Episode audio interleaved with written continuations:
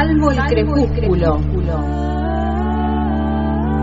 Con Zulma Tucat. Un perro ladra. Solo está su voz en la tarde que cae.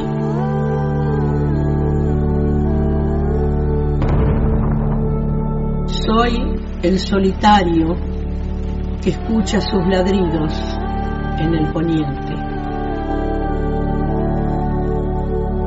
Salvo el crepúsculo. Suelo rodar en el abismo, en el abismo. Enternece el crecimiento. Del habla, del habla, está hecho el vuelo.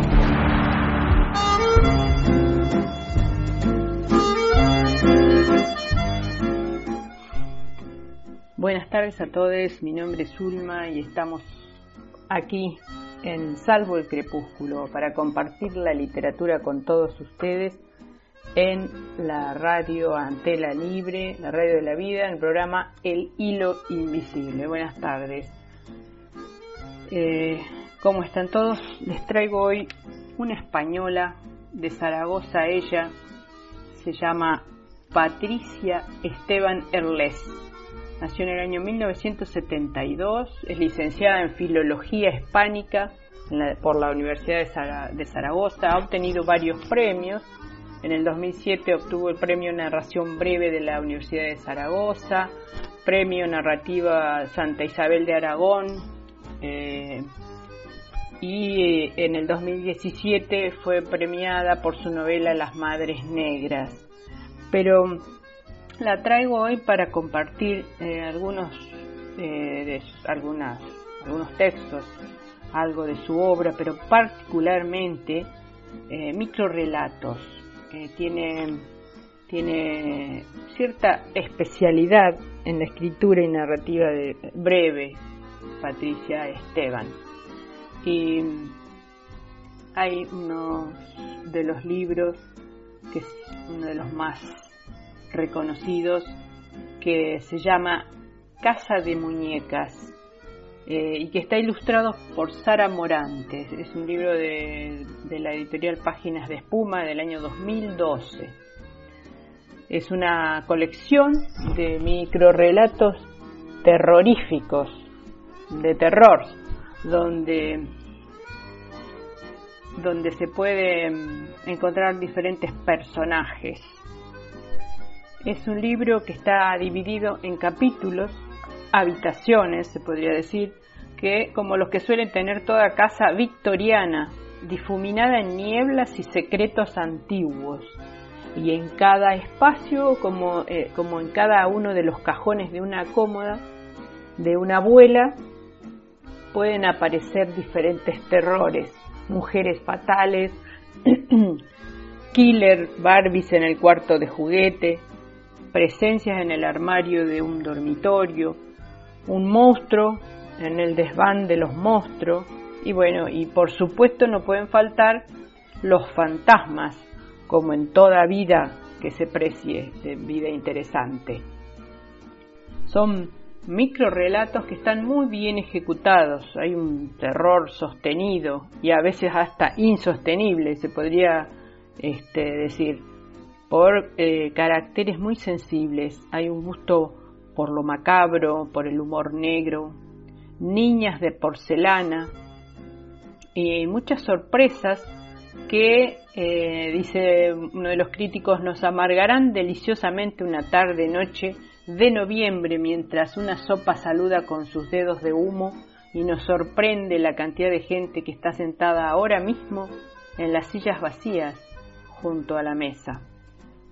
Patricia Esteban Erles ha publicado cuentos como Abiertos para Fantoche, Manderley, en Venta, Azul Ruso, Casa de Muñeca. Ha participado en innumerables antologías con sus cuentos y con sus microrelatos. Eh, y también, bueno, la novela que mencionábamos, la, Las Madres Negras. Vamos a compartir algunos microrelatos de este libro se llama Casa de Maestras, de, perdón, de muñecas. Y el primer texto es Primeras Maestras. supimos de la perfección por nuestras muñecas, aprendimos de ellas los rizos inmóviles, las rodillas juntas si se usa falda, una sonrisa discretamente tintada de geraño y la mirada de vidrio limpio que debe mostrarse a los adultos con traje.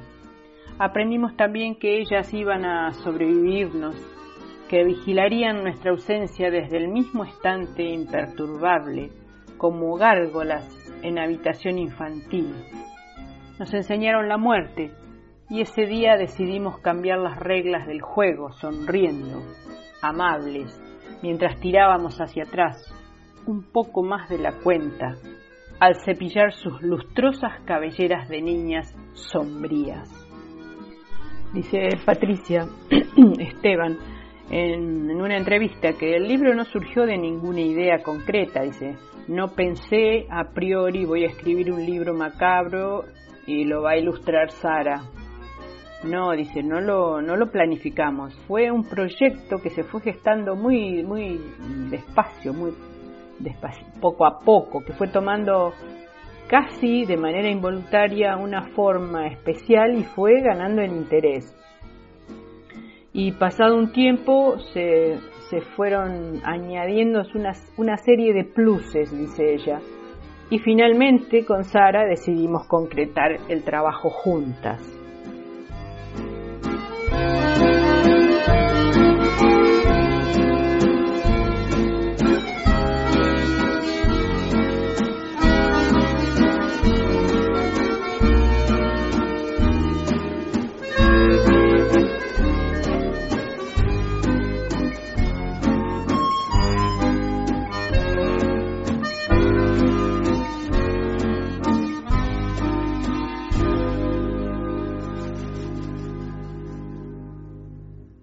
Otro texto de Casa de Muñecas de Patricia Esteban Erles se llama La traidora. Cuando por fin junté el valor para despedirme, le conté a mi muñeca que nos quedaban pocas tardes de juego. Por primera vez desde que la conocía guardó silencio. Esperé un tiempo prudencial.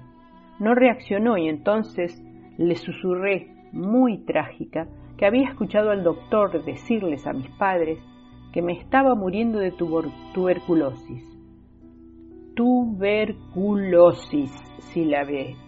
Me quedaré muy flaca y escupiré sangre en el pañuelo sin parar. Ni siquiera cumpliré once años. La muñeca sintió, negligente, y volvió los ojos helados hacia algo que estaba situado a mi espalda, quizá en dirección a la estantería de mi hermana pequeña.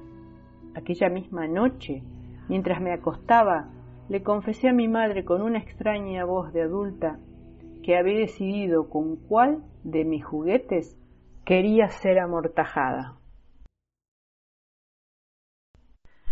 Patricia Esteban comenta también que eh, em, esta historia de Casa de Muñecas comenzó cuando, dice, me propuse colgar todos los días un microtexto en Facebook con una, una fotografía y se buscaba diferentes fotografías en internet y me quedaba mirándolas y pensando qué historia me sugería. Yo buscaba eh, fotografías de moda y es un universo que me atrae mucho y todo me atrae todo lo que se, se crea alrededor, esa atmósfera que hay alrededor. Y bueno, y había mucha participación de lectores. Y ahí, se, ahí nos conocimos con Sara, dice, a través de una amiga en común, eh, y me comentó lo que ella hacía. En un principio Sara solamente iba a ilustrar la cubierta del libro, dice, pero una vez que empezó a leer todos los microcuentos, eh, los empezó a ilustrar como algo naturalmente que le surgió y ahí decidimos juntarnos y trabajar las dos juntitas. Sara Morante eh, nació en en Torre la Vega en 1976, estudió artes aplicadas en España y en Irlanda y obtuvo el premio Euskadi de Ilustración en el año 2012 por La Flor Roja de Vsevolov Garshin. Eh, además de La Casa de Muñeca, ha, ilustrado otros libros, un diccionario de, literatura para snob, Los zapatos rojos de Andersen, bueno, eh, y otros libros. También eh, los dibujos, los dibujos de Sara Morante son impresionantes en el libro, se pueden, se pueden vivenciar como también algo tenebroso y, y que provoca así esa sensación de terror. Lo onírico, dicen las autoras, es una parte del ser humano y lo que hemos querido mostrar es el lado oscuro, los miedos y las fobias que albergamos a través de algo que nos fascina, que son las muñecas en este caso, a mí por lo menos, dice Patricia. Tiene una belleza de lo eterno, de la vida inanimada y un lado bastante oscuro. Es una casa de muñecas ideal para la metáfora. Se podría decir que es un falso juguete, alberga todo el ambiente victoriano y por otro lado es el centro doméstico por excelencia del lugar donde se ha movido la mujer desde hace siglos. Es el lugar, el espacio donde se realiza la vida familiar y donde se encierran todos los fantasmas, dice Patricia.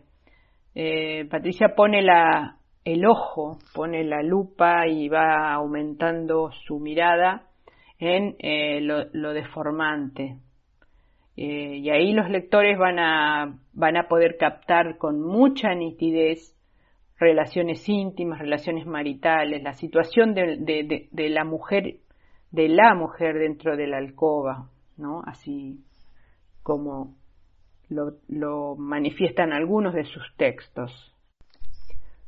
Taxi en el espejo. No me lo invento. Sé que una vez te vi al otro lado, vigilando absorta mi cepillado de dientes.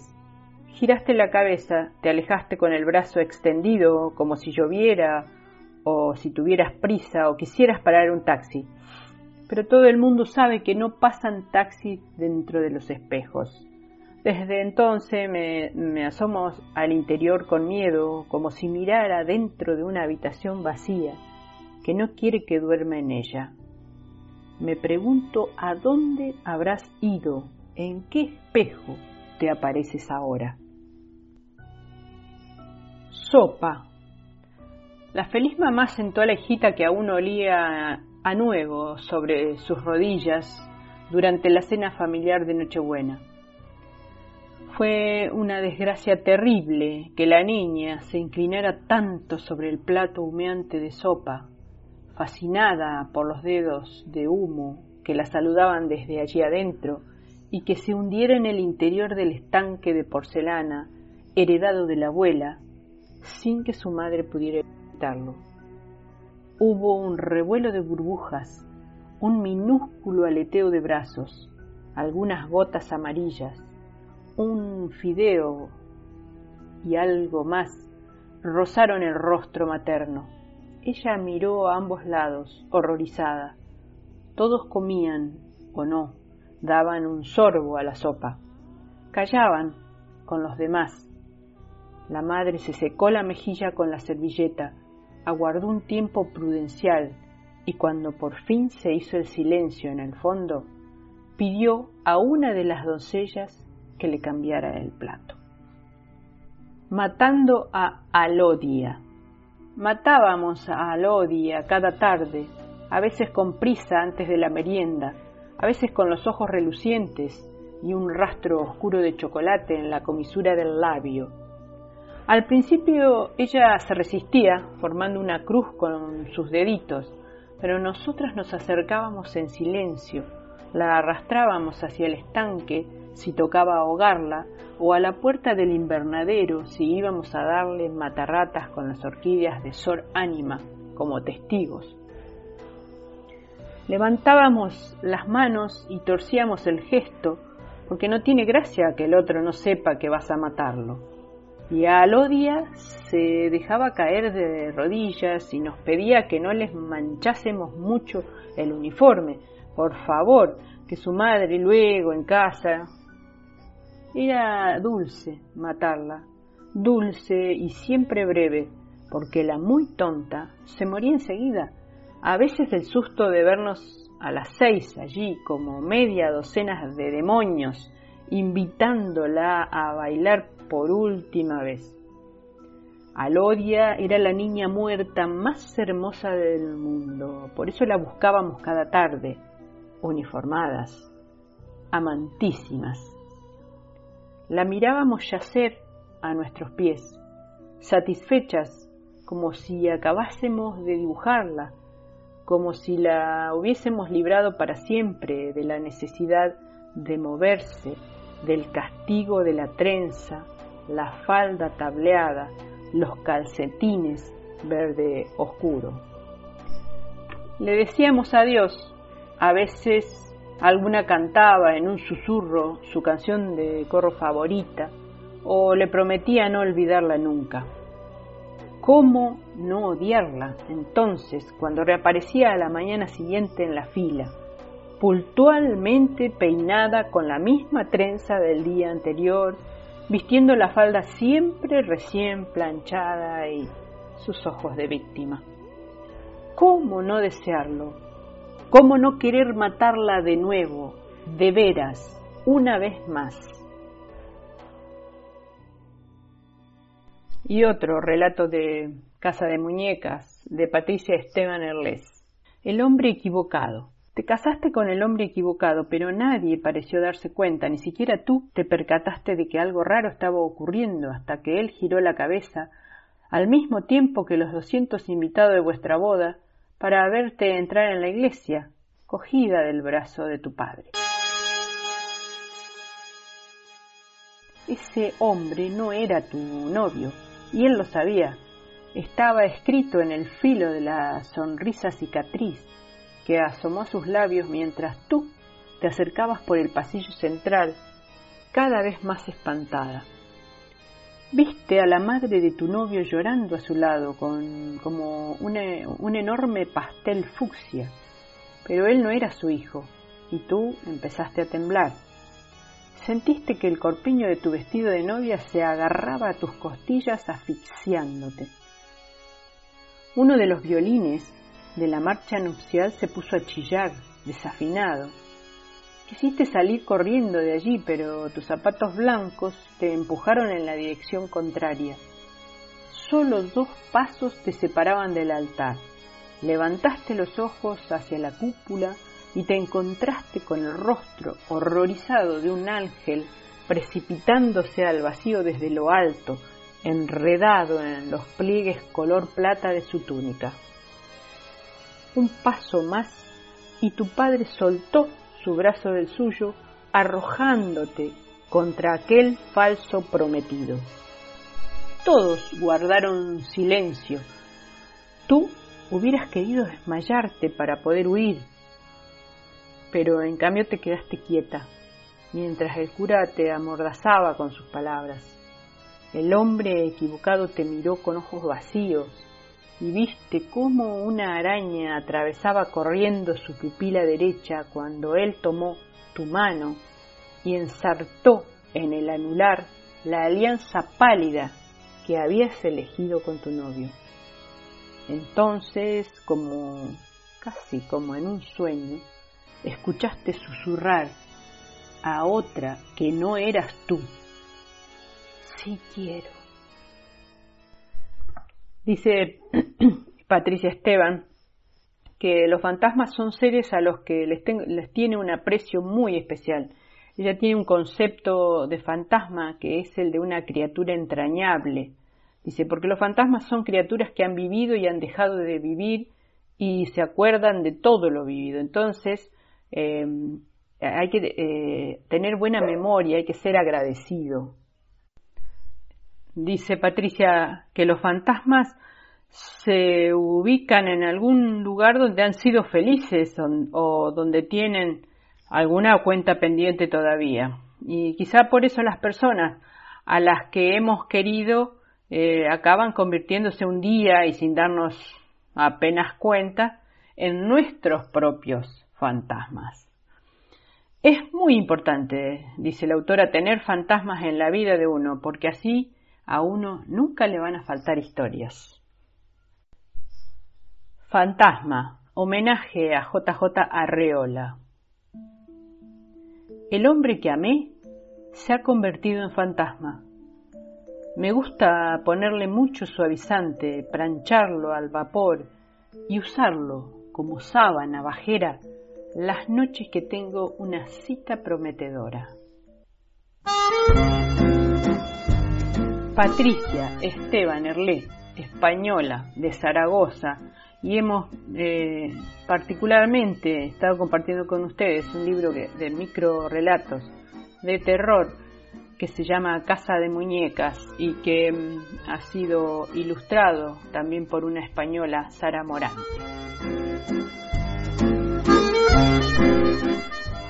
Un saludo hasta el próximo martes. Los invito a que nos sigan acompañando en El Hilo Invisible todos los martes a las 16 por Antena Libre, la radio de la vida. Hasta la próxima. Muchas gracias a todos.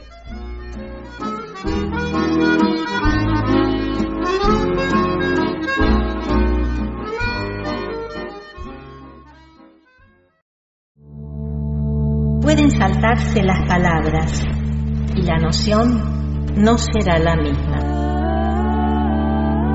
No hay virus concebible para la conciencia colectiva.